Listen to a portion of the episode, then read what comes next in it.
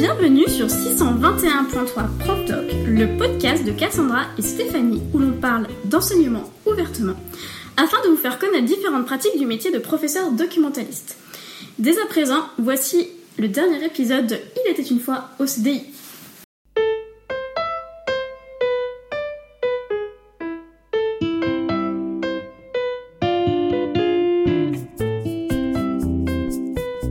Des livres euh, Cassandra, est-ce que tu veux bien commencer ce gros morceau? Il le faut bien. Donc, le CDI étant une bibliothèque scolaire, il a forcément été question de classer les documents dans le lieu. Euh, sur les étagères, il faut bien retrouver les livres. Historiquement, et on y reviendra, le système de classement le plus commun est celui dénommé classification décimale de Donc D-E-W-E-Y. Donc on dit Dewey en français, mais en fait c'est un, une personne anglo-saxonne et en, anglais on prononce Dewey. Petite précision de vocabulaire. On utilisera le mot fiction donc pour tout ce qui relève des romans, poésie, théâtre et BD. Les documentaires euh, renvoient pour nous à la non-fiction. Les essais, les biographies, les livres documentaires, les atlas, parfois les BD et les mangas qui informent de façon plus euh, visuelle. Et cette euh, distinction traditionnelle, elle, nous sera utile pour la suite. Mais revenons pour l'instant à l'idée de décimale. pourquoi un système dit décimal, chère Cassandra? Eh bien, tout bêtement parce qu'on utilise des chiffres pour classer, et c'est ce qu'on appelle les indices. Typiquement, la littérature se situe dans la classe 800. Par exemple, 840, littérature française et littérature des autres langues romanes.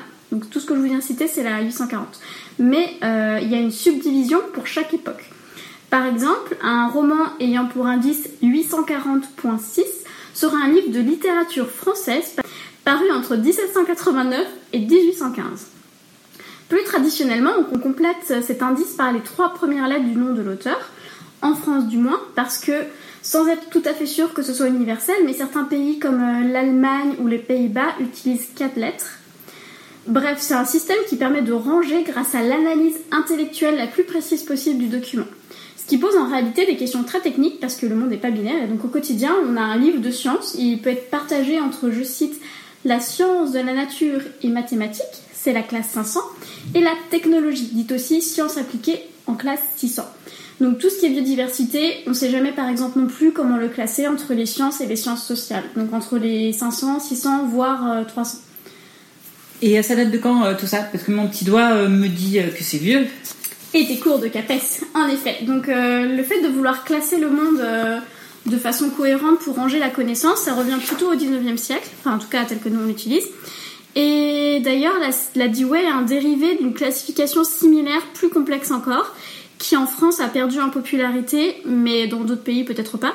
En tout cas, les indices étaient encore plus longs et difficiles à construire et décrypter, mais le but d'être ultra précis et d'être le plus fin dans l'analyse possible. Mais la Dewey est aussi un outil euh, qui est critiqué actuellement, pas pour les mêmes raisons que l'autre, mais seulement parce qu'il est plus forcément adapté à notre siècle.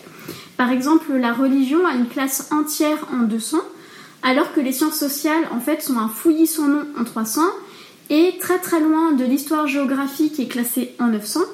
Et entre les deux, on trouve les langues en 400, la science et techno, donc comme je vous disais 500-600, mais aussi la littérature en 800 et les arts en 700. Alors qu'il n'y a pas de raison de les séparer. Quant à la psychologie, par exemple, c'est une subdivision de la philosophie dans la classe 100. Bref, c'est pas très facile d'organiser l'espace et le fond documentaire avec tout ça. Et ça, c'est sans compter la connaissance que, en fait, n'est plus admise comme connaissance aujourd'hui. Pour vous donner juste un exemple, pas forcément le plus pertinent, mais euh, que j'ai trouvé en feuilletant ma Dewey. Moi, je dispose de la 23e édition de la Dewey française. Et euh, donc, c'est celle qui est achetée par le CDI et qui était là avant que j'arrive. Et elle ne prévoit pas que les règles existent pour les femmes, par exemple. L'indice le plus simple pour classer un ouvrage qui parle des règles, et c'est la mode en ce moment parce qu'on espère que les gens comprennent leur corps, c'est 612.6, soit, je cite, reproduction, développement. Ou si on veut être plus précis dans cet indice, il y a, je cite, appareil génital féminin, ou encore, je cite, puberté. Donc euh, en fait, on pourrait décider de classer dans, ces trois-là. Donc dans mes rayons, concrètement, si je vais dans mes rayons et que je regarde euh, entre quoi et quoi se trouvent ces livres, eh bien mes livres sur les règles sont situés entre les livres sur la respiration et des livres sur la peau. Donc forcément pour les élèves, c'est pas forcément idéal. Alors, ben, que font concrètement les, bibliothécaires partout dans le monde pour s'en sortir? Alors, ben, je vais vous l'expliquer moi-même. Donc, à la débrouille. Parce que la réponse la plus évidente, bah, c'est justement la débrouille euh, organisée, donc comme euh, les plans de classement, donc bien sûr un bah, différent euh, dans les dans les dans les bibliothèques. Et la DIWE, elle est d'ailleurs révisée régulièrement, mais sans aucun réel changement en profondeur qui n'est prévu. Et ben même si c'était le cas, ce serait un trop gros travail de tout recommencer pour pour classer, l'indiquer dans les l'indiquer dans les logiciels de gestion, sur les livres et puis encore de déplacer les livres sur les bonnes étagères et refaire la signalétique euh, qui indique euh, où trouver euh, les, ouvrages. Donc des, solutions mondiales existent bien sûr, mais non officielles, comme ne pas classer la littérature de fiction en 800, mais R pour roman, BD donc pour les BD, bande dessinée, et avec toujours les fameuses trois lettres du nom de famille de l'auteur en plus ou autre.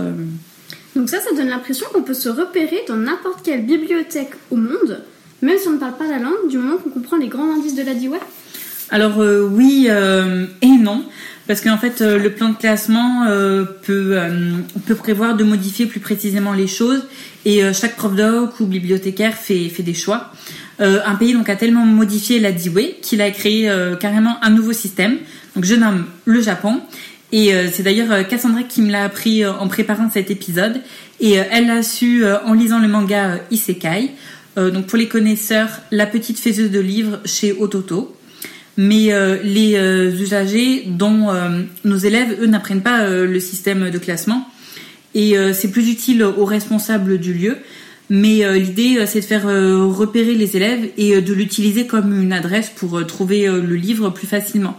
Donc, euh, si je prends un autre exemple en dehors euh, du monde euh, des bibliothèques de nos CDI. Donc pas besoin de connaître par exemple l'historique des départements français pour trouver une adresse avec un code postal dans son GPS. Donc c'est un peu l'idée avec les livres, cette classification. Et ce qui entraîne du coup un souci pédagogique de certains et certaines professionnels, parce que l'idée c'est aussi quand même de préparer des élèves à l'enseignement supérieur pour qu'ils soient autonomes dans les bibliothèques universitaires appelées communément BU, et l'analyse intellectuelle du document, donc en somme adapter les élèves au lieu où se trouvent les documents. Mais d'autres professionnels prennent le problème à l'envers et pensent que le lieu doit s'adapter aux usagers, donc pour nous les élèves, euh, et développent des idées parfois améliorées au fil des ans. Donc notamment on l'a vu les plans de classement, mais il y a aussi des codes couleurs et du coup même s'il y a toujours le plan de classement avec les chiffres, la science ne sera pas représentée par exemple par 500 mais par la couleur verte. Donc en fait, la couleur est associée pour les élèves à un, thème et c'est plus simple pour eux. Et les chiffres leur permettent juste, comme on l'a dit, de faire une adresse. D'autres ont encore plus radicalement euh, supprimé les chiffres et ne gardent que les grands thèmes. Donc là, en fait, je vais vous prendre un exemple d'une bibliothèque parisienne. Mais euh, donc un livre sur les chevaux euh, sera dans l'étagère animale et sa cote, donc l'adresse, au lieu d'être dans les 600, dans les 500, au lieu d'être dans les 500, ce sera simplement cheval, donc écrit C-H-E-V-A-L. Et donc on considère que c'est facile de le retrouver à son titre, parce que dans les rayons, il n'y a pas non plus 156 ouvrages sur le cheval, donc euh, comme il n'y en a que 10 ou 20, c'est pas trop trop compliqué de retrouver le titre qu'on cherche. Dans les exemples que je vous ai cités, il y a, comme je le disais, les bibliothèques municipales de Paris, mais il y a aussi des colloques prof-doc qui postent en fait euh, le résultat de leur travail et de réflexion sur les réseaux sociaux. Donc au vu des débats dans la profession, je te pose la question, chère Stéphanie, y a-t-il une solution parfaite pour ranger les documents dans un CDI bah, La question, elle est, euh, elle est difficile. Euh, pour prendre euh, un exemple concret, bah, dans mon CDI, donc j'ai opté pour des solutions sur certains problèmes identifiés. donc dans l'établissement, il y a des élèves de BTS et donc un fonds dédié spécifiquement à ces élèves euh, donc euh, sur euh, sur une sur une étagère donc séparée en fait du, du fond du fond documentaire principal. Et sur les livres pour que ce soit plus visuel pour eux donc j'ai mis une étiquette avec BTS Immob donc pour pour immobilier et en début d'année, donc les élèves passent au CD, les élèves de BTS. Je leur présente ce fond, ce fond plus spécifique. Et euh, donc dans la base documentaire, euh, c'est pareil, j'ai euh, indexé les livres bah, avec des descripteurs donc spécifiques vraiment à l'immobilier pour que quand les élèves fassent leurs recherches, bah, ce soit vraiment très identifiable pour pour eux. Pour prendre un autre exemple. Donc en ce moment, je suis en cours de réflexion autour de la création d'un fonds FLE, donc français langue langue étrangère, avec toujours donc un système d'étiquettes collé sur les livres, mais qui est différent donc du système de classification d'Iway. Mais c'est pour que voilà bah, les élèves qui ne parlent pas couramment français, donc nouvellement arrivés en France, aient vraiment des ouvrages adaptés à leur niveau, à leurs besoins, mais sans avoir à les chercher dans tout le dans tout le qui est quand même plus plus facile pour eux. Et toujours aussi en cours en cours de réflexion, donc des livres écologie, environnement avec euh, une cote euh, attribuée parce que bah, je me suis rendu compte euh, qu'ils étaient en fait tous un peu éparpillés. Et bah, sans, sans que moi-même au début j'y fasse j'y fasse attention je leur attribuais voilà une classe décimale bien sûr correcte mais mais quand même au, au, hasard en quelque sorte donc on peut dire que en fait tu n'as pas pensé toute seule de A à Z l'organisation du CDI et le classement alors non, parce qu'en réalité, euh, on hérite toujours euh, ben, d'un système en arrivant et euh, on en laisse en, partant. Et tout, n'est pas figé, on peut soi-même décider de, de, changer de système de classement. Mais l'idée, c'est que on, on trouve une cohérence pour que les personnes après nous comprennent notre raisonnement. Certaines solutions seront très bien dans une période et devenues obsolètes quelques années plus tard. Parfois on essaye, on y passe des jours, des semaines, voire des mois, mais sans aucun succès. Alors on, recommence avec d'autres idées. Ou alors le public de l'établissement scolaire change et on s'adapte à leurs nouveaux besoins. Et si les inspecteurs académiques, donc les personnels qui font le lien entre les rectorats et euh, les professeurs en établissement, ont des idées sur cette partie de la gestion et les imposent sans concertation, eh bien on fait au mieux ou pas euh, selon sa situation euh, professionnelle. Mais soyons honnêtes, un des aspects que l'on apprécie le plus dans ce métier, c'est surtout d'innover ou de s'adapter au gré de son énergie, de ses envies. Donc les injonctions, d'une façon générale, ne sont pas très bien admises. Je ne sais pas si c'est pareil dans le monde des bibliothèques municipales, euh, ni universitaires d'ailleurs, mais au CDI, on peut facilement donner l'empreinte de sa personnalité au lieu selon le temps qu'on reste. Et ben, ça passe notamment par la gestion du lieu et du coup comment rendre accessibles les ressources aux élèves. Comme d'habitude, vous pouvez nous suivre sur euh, notre réseau social euh, Instagram, euh, réagir, laisser, laisser vos commentaires, vos, impressions, vos, vos, avis, vos idées. Et pour vraiment finir cet épisode, une situation classique entendue, je pense, par tout bibliothécaire à travers le monde, qui nous fait nous demander en souriant à quand le classement par couleur. Madame, je cherche un livre et je me souviens juste qu'il est rouge.